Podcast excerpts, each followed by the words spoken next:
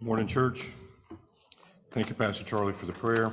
if you would please take your Bibles, excuse me, turn with me to 1 Samuel chapter 17. As we continue our study through the book of 1 Samuel, looking ahead not only to the kingdom of David, but ultimately, as he is a picture and a forerunner and um, the lineage of which our Christ would come. Title for the message today, if you would like to just kind of hang the thoughts on today, would be The Battle is the Lord's. The battle is the Lord's. And when we consider where we left off with Pastor Tim in our last study here in 1 Samuel, we read that Saul, who had become a failure, had the Holy Spirit leave him. And in verse 23 of chapter 16, it says So it came about whenever the evil spirit from God came to Saul, David would take the harp and play it with his hand, and Saul would be refreshed and be well, and the evil spirit would depart from him. That almost sounds encouraging were it not for the previous fact that the spirit had left him. The only consolation that King Saul and representative of his kingdom, Israel, the only consolation that they could experience apart from the Spirit of God was just simply to be made to feel better by listening to music. Now, music does have its ability to uh, soothe the savage beast, as I learned from Bugs Bunny cartoons. But it's not what we need. We need the Lord. And as Pastor Scott has been preaching through Zechariah, the importance of having good shepherds is paramount. But we find in chapter 17 that the battle is the Lord's. You may find your condition or your situation similar to those who were living in the land of Israel at this time. You have things that overwhelm us, things that create a sense of hopelessness in our hearts, times in which we feel defeated. We're about to embark wonderfully on another political season. You may have already had your fill. You may be dreading what is the next pandemic that's going to hit the world in which we live you become fearful. Or perhaps you have a doctor's appointment this week and you're concerned about what they're going to say. Perhaps there's things going on in your family that make you feel that there are just things outside of your control.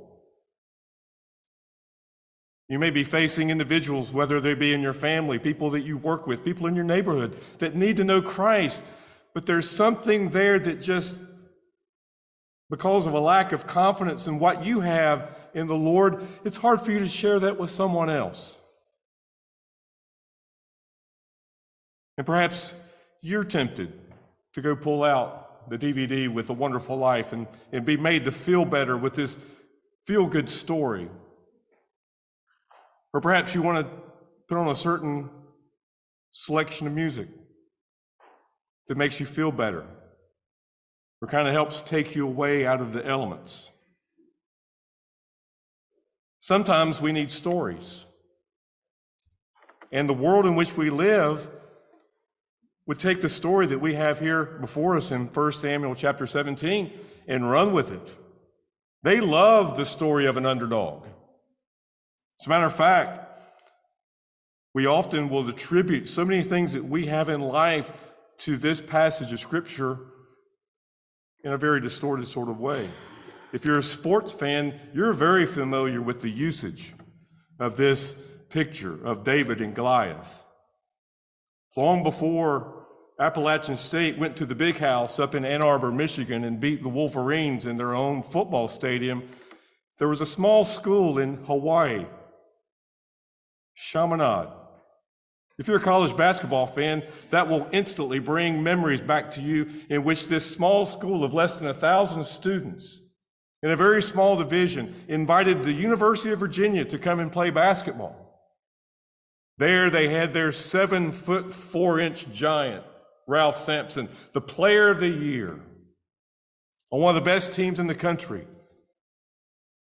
And this small school defeated them, giving hope to all schools around, even Piedmont Bible College, for which I played. And when we played Pensacola Christian College, we beat them in our holiday tournament. Of course, we manufactured it by having them play as soon as they got off the bus on their long bus trip from Pensacola, Florida.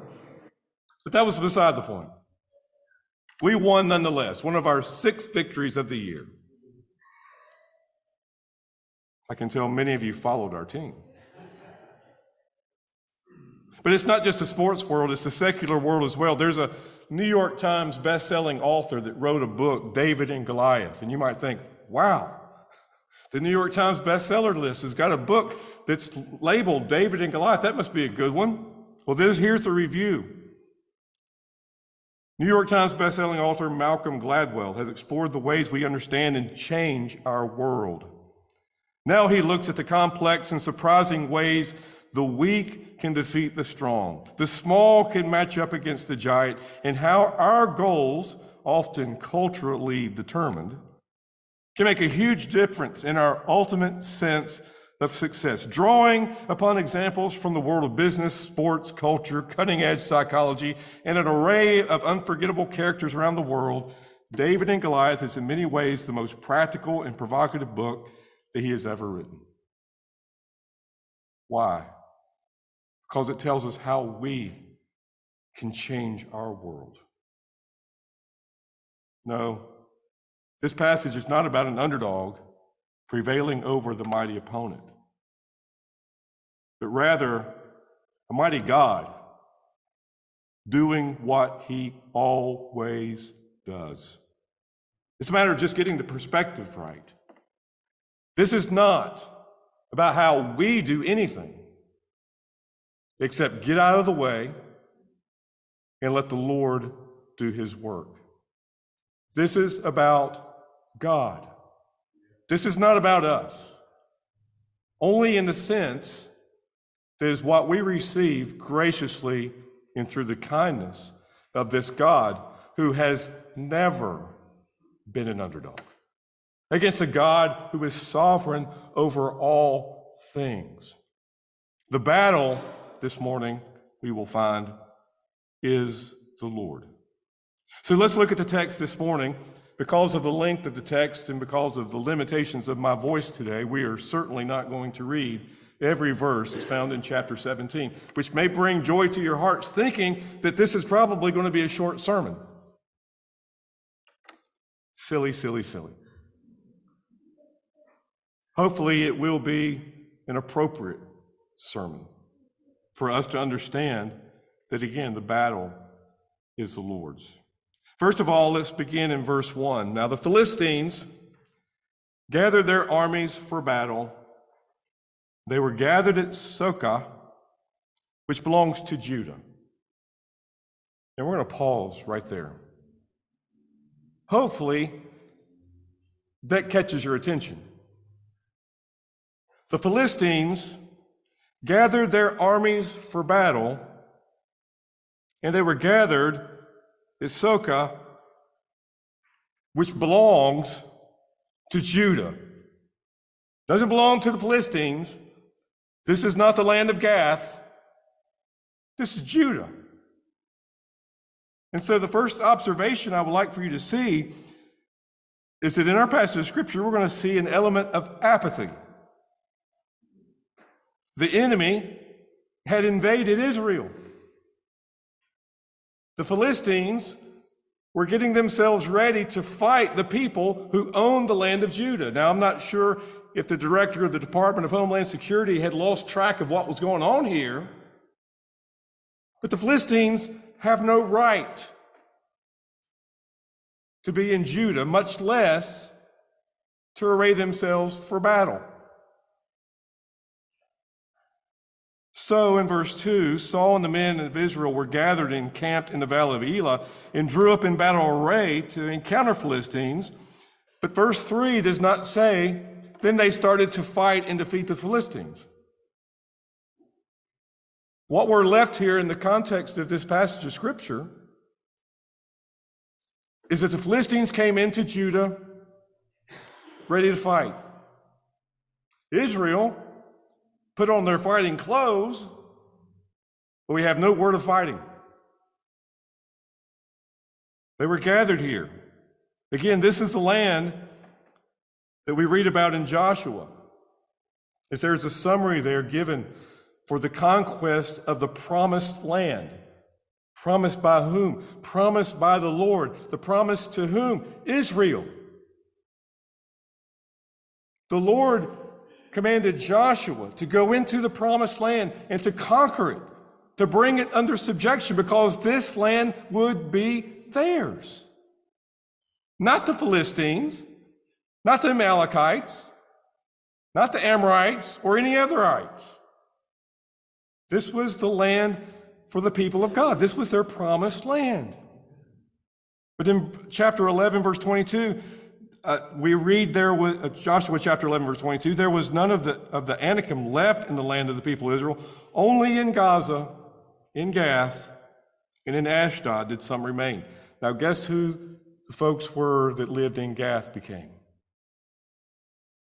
The Philistines. So, people that were not completely destroyed and annihilated as God commanded them to do in the land that God promised would continually be a thorn in the side of the nation of Israel as they went forward. But there was a sense of apathy here in which they were not ready to defend their land. They weren't ready to send these enemies back to where they belong. They just suited up. I'm not sure if they just thought if they looked the part that the Philistines would be intimidated. Oh, so they are going to come out and fight. But there was no battle going on here. There were just two armies that were encamped against one another, and there they stayed. And to some degree, I think that this could be seen as a, one of the failures of Saul. Saul's failure resulted in Israel's vulnerability, and we see it here to some degree, I think, in apathy. But Saul's failures did not just simply result in their vulnerability in apathy, but is also seen in fear. As we go on and look, verse 4 then a champion came from the armies of the Philistines named Goliath from Gath, whose height was six cubits and a span then we have a long description here of his weighty, and I mean some serious, weighty armor. This huge man was carrying a large amount of protection. And in verse 8, we see he stood and shouted to the ranks of Israel, Why do you come out to draw up in battle array? Am I not the Philistines and you servants of Saul? Choose a man for yourselves and let him come down to me. If he's able to fight with me and kill me, then he will become your servants. But if I prevail against him and kill him, then you shall become our servants and serve us. And the Philistines said again, I defy the ranks of Israel this day. Give me a man that we might fight together. And when Saul and all Israel heard these words of the Philistine, they. Not the Israelites, not the armies of the Israelites, not the citizens of Israel, but they, including Saul,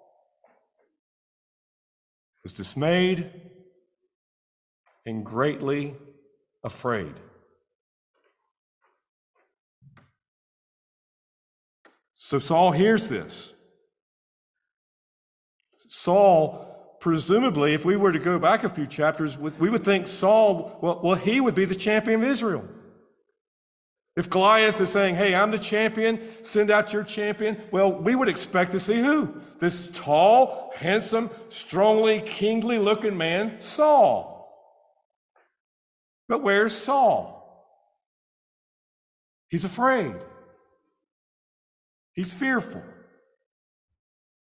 This is not the Saul that we seen back in chapter 11 of 1 Samuel. So they told Saul the news of the men of Jabesh, and the Spirit of God rushed upon Saul. And when he heard these words, his anger was greatly kindled, and he went on to lead Israel into victory. This is the Saul upon whom the Spirit of God had left. And he, along with the nation that he supposedly led, is afraid. Sure, Goliath was well armored. Sure, he continued to verbally defy the ranks of Israel.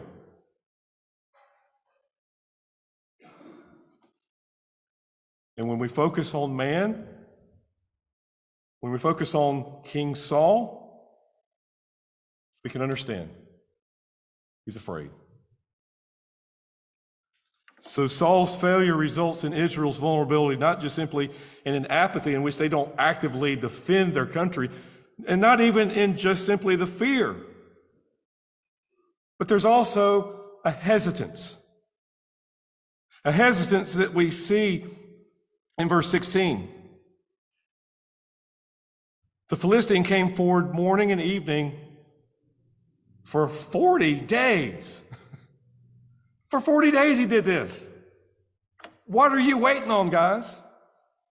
Are you going to fight or not? Okay, you're dressed up, you're, you're in camp, you've even got David as a servant, we'll talk about here in just a second, bringing you your care packages and making sure you got what you need and, and food and, and, and everything. But, but for 40 days, you're letting this go on? It's as if they, they understood that they had a responsibility as an army to fight, but they didn't.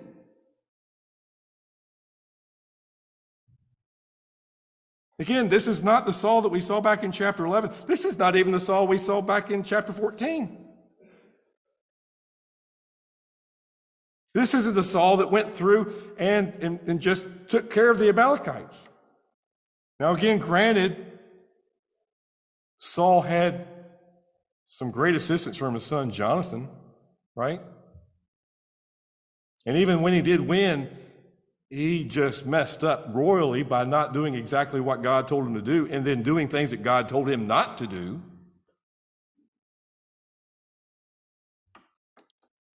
And so we see the results of what happens, particularly in this situation, with a bad leader. It develops apathy among the people. It develops fear and it, and it festers throughout all the land. And then there's a hesitance to act when called upon. So, what I'd like for us to do now, having looked at Saul's failures, look at David's faith. Now, we've already been introduced to David in 1 Samuel. We've already been told that through Samuel, David has, has been named the next king of Israel. Now, this hasn't been made public. He hasn't taken the throne yet. But Samuel has already anointed King uh, David to be king of Israel. But here we have David, as it were, reintroduced to us in verse 12. But notice, first of all, David was the son of an Ephrathite of Bethlehem in Judah. So, this land that the Philistines have come in and invaded with no action taken on the Israelites' part to defend it, David is, is from there. He, he's, he's, that, that's his home. He's a local. And so we're introduced to him, but he's also the son of Jesse.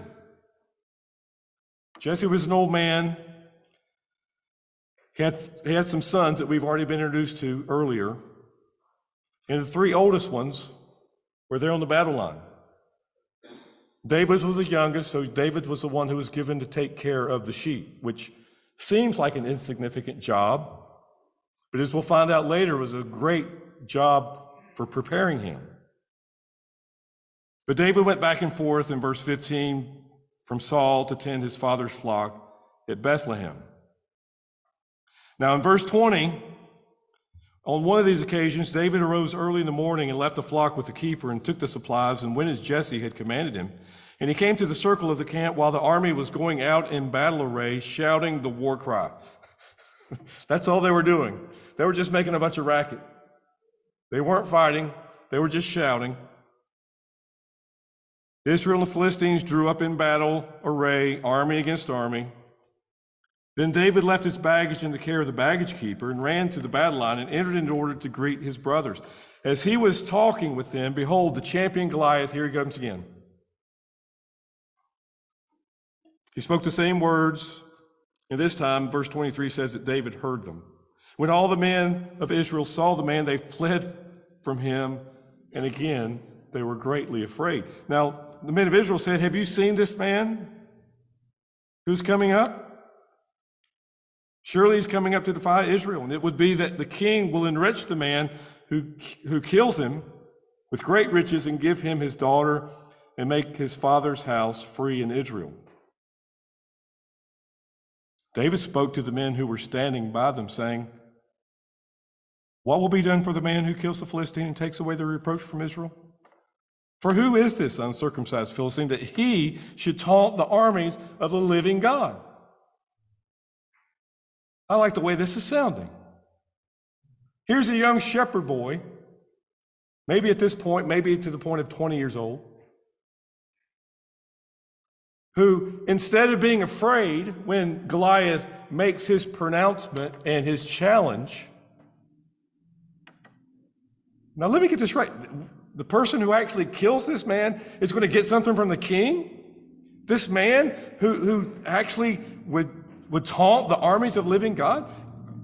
You're going to get something for that? It's almost as if David assumed, well, that should what we, that's what we should be doing anyway. Why should there be some great reward to defeat the enemy of God?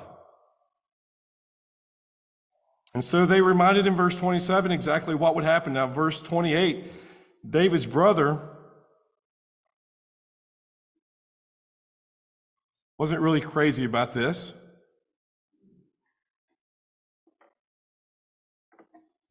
Questions his motive.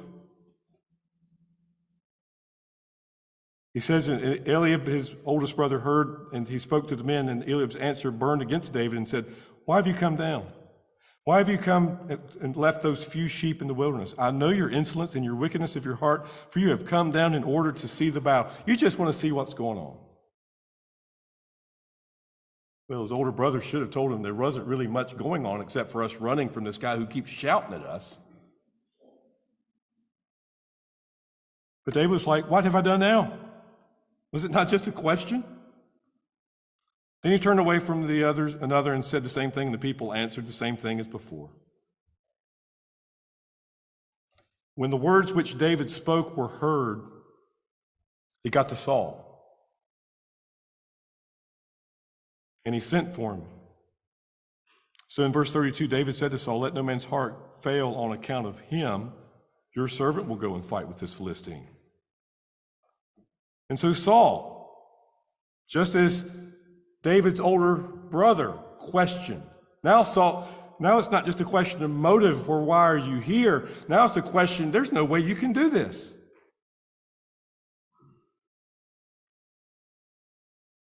And so David goes and gives him an example of, of why he shouldn't be afraid. For he says in verse 35, I went, uh, I'm sorry, verse 34, David said to Saul, your servant was tending his father's sheep. When a lion or a bear came and took a lamb from the flock, I went out after him and attacked him and rescued it from his mouth. And when he rose up against me, I seized him by his beard and struck him and killed him. Your servant has killed both the lion and the bear. And this circumcised Philistine will be like one of them, since he's taunt, taunted the armies of the living God. Now, if it was a period right there and that was all that David said, then perhaps someone would have a right to write a book, David and Goliath has nothing to do about God. Maybe we'd be right to simply just attribute this sort of uh, figure or this imagery to sports. But this is where we understand that this is about God. For David said, The Lord who delivered me from the paw of the lion and from the paw of the bear, he will deliver me from the hand of this Philistine. David understood that while he was the one fighting the lion or the lion and the bear, it was the Lord who delivered him. David wasn't saying, Well, Saul, you just don't understand how strong I am. You just don't understand how I've become, you know, one of these survivalists as being a shepherd. I, I know how, I know the tricks in the trade. I'm, I'm, I can manipulate things and I can, you know, I can figure things out. No, David said, the Lord did it. And the Lord will do this with Goliath. It's the same Lord. It has nothing to do with who the enemy is. Doesn't matter if it's a lion, a bear, or a giant, or a whole army. That's irrelevant. The point is the battle is the Lord's. So in David's faith,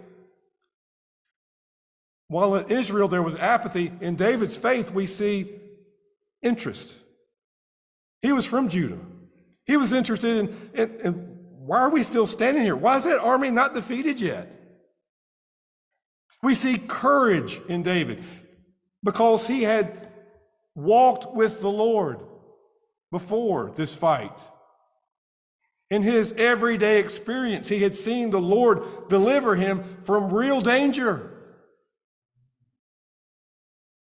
And we also see in his faith not hesitancy, but engagement. Saul told him, Well, we'll, we'll go on then. it wasn't, you know, David, you're right. And as king of Israel, I should go out there with the Lord and fight this so that my people can see their leader leading as opposed to cowering in fear. But no, Saul said to David, Go and may the Lord be with you. Now, interestingly enough, what does Saul immediately start to do? Well, I said that I hope the Lord goes with you, but I also want you to go with my armor. I want you to go with my weapons. And here, David, this young man's trying to fit this, you know, apparatus on. He's like, this doesn't fit. I haven't had a chance to do anything in it. Just leave it. And so what he did, he took them off, verse 39. And in verse 40, he took his stick in his hand, chose for himself five smooth stones from the brook, and put them in the shepherd's bag, which he had, even in his pouch. Sling was in his hand, and he approached the Philistine. Then the Philistine came on and approached David with the shield bearer in front of him. And the Philistine looked and saw David. He disdained him, for he was but a youth and ruddy and handsome in appearance. The Philistine said to David, Am I a dog that you would come with me with sticks? And the Philistine cursed David by his gods. The Philistine also said to David, Come to me, and I will give your flesh to the birds of the sky and the beasts of the field and this is the point where David should have been like the army and Saul and ran away. David's young, David's smaller, David's less equipped. But David said to the Philistine in verse 45, You come to me with a sword, a spear, and a javelin. But I come to you in the name of the Lord. I come to you in the name of Yahweh the Lord of hosts, the God of the army of Israel, whom you have taunted. This day the Lord will deliver you up into my hands, and I will strike you down and remove your head from you.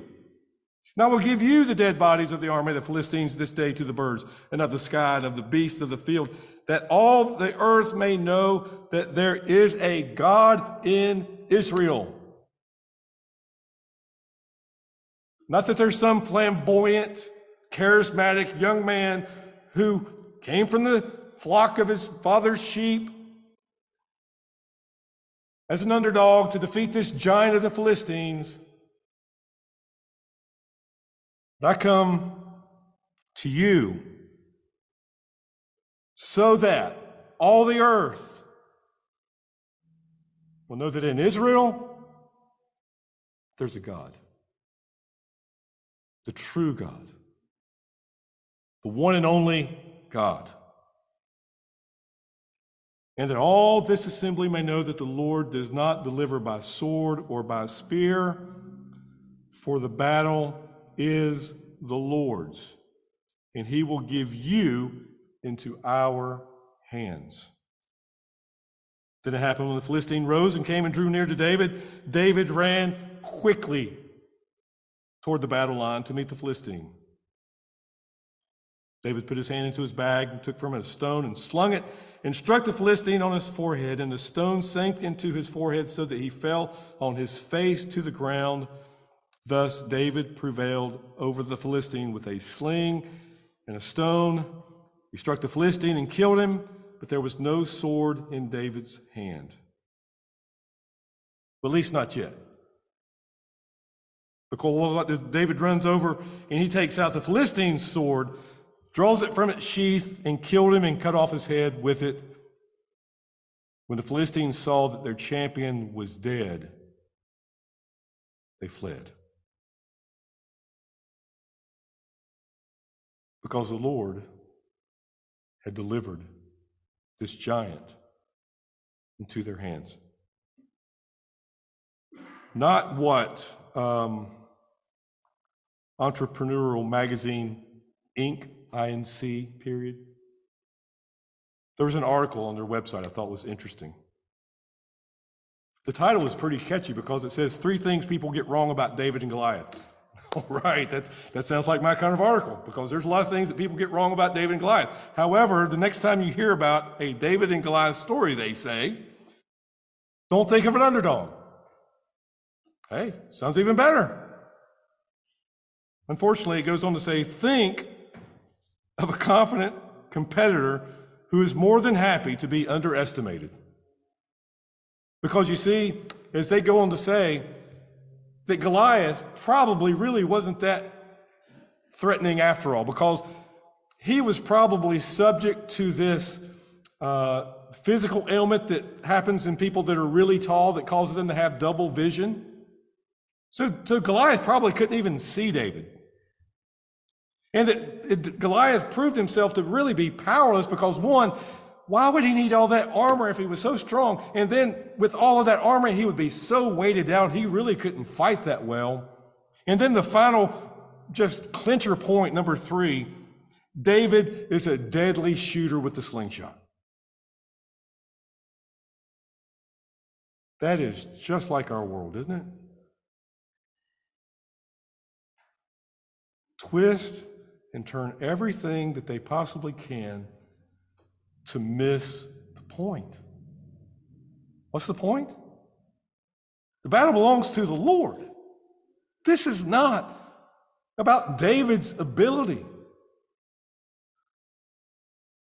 This is simply a reflection of David's faith that allows us to see the most important thing that God is never the underdog. God is always on the winning side. He will always win. He has always won, even when we can't see it, when we can't fathom it, when we don't understand it, when it doesn't seem like it's the truth. Please, make no mistake. The battle belongs to the Lord.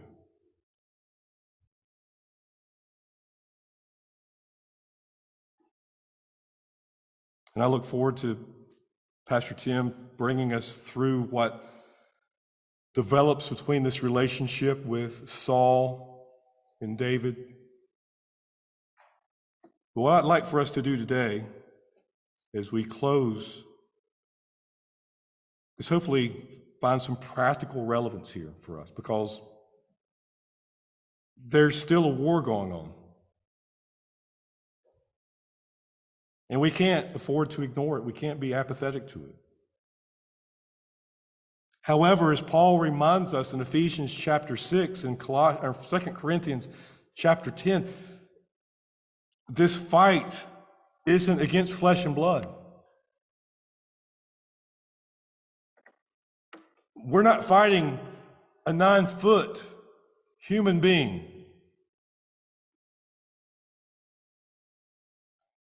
We're fighting against spiritual darkness. We're fighting against principalities. We're fighting against the God of this world.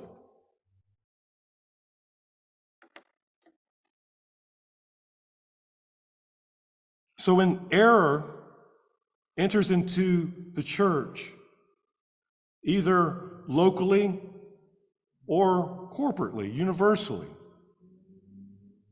we're not just to stand around and watch it and wait it out. When false ideology creeps into our life, whether through the education system or whether it be through the music that we listen to or whether it be the media that we watch. We're not just to see if someone else is going to step up to take care of that. When the tempter approaches, we can't afford to crouch in fear and leave him to have dominion over our lives. When the flesh seeks its own, whether it be the lust of the eyes or the lust of the flesh or the pride of life, will we abandon our love for the world in efforts to destroy that? Or are we strong in the Lord and the strength of his might like David? For you see, David, again, as we've been talking about a lot, is just simply pointing to a better king. And as great as the results of David's faith was there in the land of Judah against the giant and the Philistines, as incredible of a battle that he one handedly was used to decide. There's a greater victory that's provided for the one who would come from David. See, as we just celebrated during the Christmas season, sorry, Pastor Charlie, incarnation season, we were, we're reminded of the promise given to both Mary and Joseph that it would be the one who came from the lineage of David, who would be given the throne to reign forever. From the root of Jesse, there would become a king that forever and ever, as we talked about in Revelation chapter, Revelation chapter 5 this morning, will be this subject of worship and praise without end. This Jesus, our Christ, our Savior, is the one whom the writer of Hebrews talks about in chapter 2. Since therefore the children of share in flesh and blood, he, speaking of Jesus, likewise partook of the same things that through death he might destroy the one who has power of death, that is the devil, and deliver all those who through fear and death were subject to lifelong slavery. Paul says in 1 Corinthians chapter 15, "O death, where is your victory? O death, where's your sting?" Thanks be to God who gives us the victory through who? Our Lord Jesus Christ. So while we may be encouraged by the faith of David standing before a great giant, our faith is so much more secure when it is in the Savior who faced our greatest enemy, death, and defeated it. So that when we look at the grave, there's no sting. When we look at, at death, there's no, no victory in the death. Where is your victory, death? Well, our victory is through our Lord Jesus Christ. He has delivered us from our greatest enemy. And it doesn't stop there. Jesus Christ also gives us the victory in our war, not just against death, but against our flesh. You see, we have to understand that just as Peter wrote in his first letter that we should live as sojourners and exiles to abstain from the passions of the flesh which wage against your soul. We're in a fight. Paul puts it this way in Romans chapter 7 For I delight in the law of God in my inner being, but I see in my members another law, waging war against the law of my mind and making me captive to the law of sin that dwells in my members. Does that sound like your life as a believer? I can tell you with great confidence that's my testimony. There is a war going on for my mind. Wretched man that I am. Sorry, Paul, I know you thought you were the chief of sinners, but I'm taking over. It's me. I'm the wretched man. Who will deliver me from this body of death? I hope you know the answer to this. Thanks be to God through Jesus Christ our Lord. When you're struggling with the flesh, when it doesn't seem like that fruit of the Spirit is showing up as often as it ought, when you feel yourself on the backside of the wilderness being tempted and tried, when that which is in you that longs after the world that is perishing and is destructive, who will deliver you? Who will deliver me? Our Lord Jesus Christ. Thanks be to God for that victory. And Christ also equips us for the warfare. I mentioned Ephesians chapter 6 just a minute ago.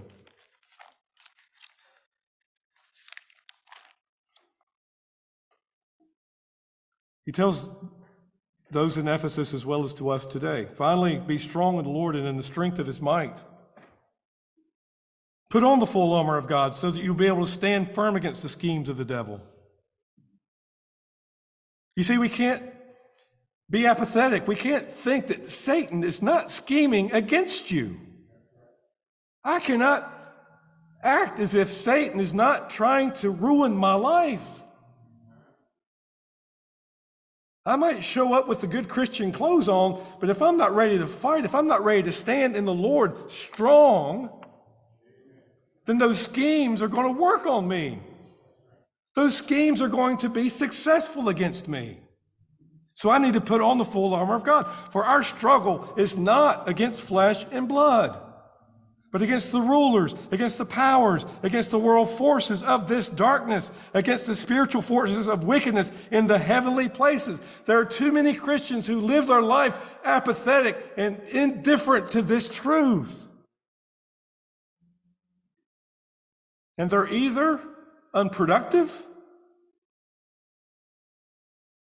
or they're fooling themselves. Because there is an enemy that is to scheming. Scheming. Therefore, take up the full armor of God so that you'll be able to resist the evil day. And having done everything to stand firm, stand firm, therefore, having girded your loins with truth, having put on the breastplate of righteousness, having shod your feet with the preparation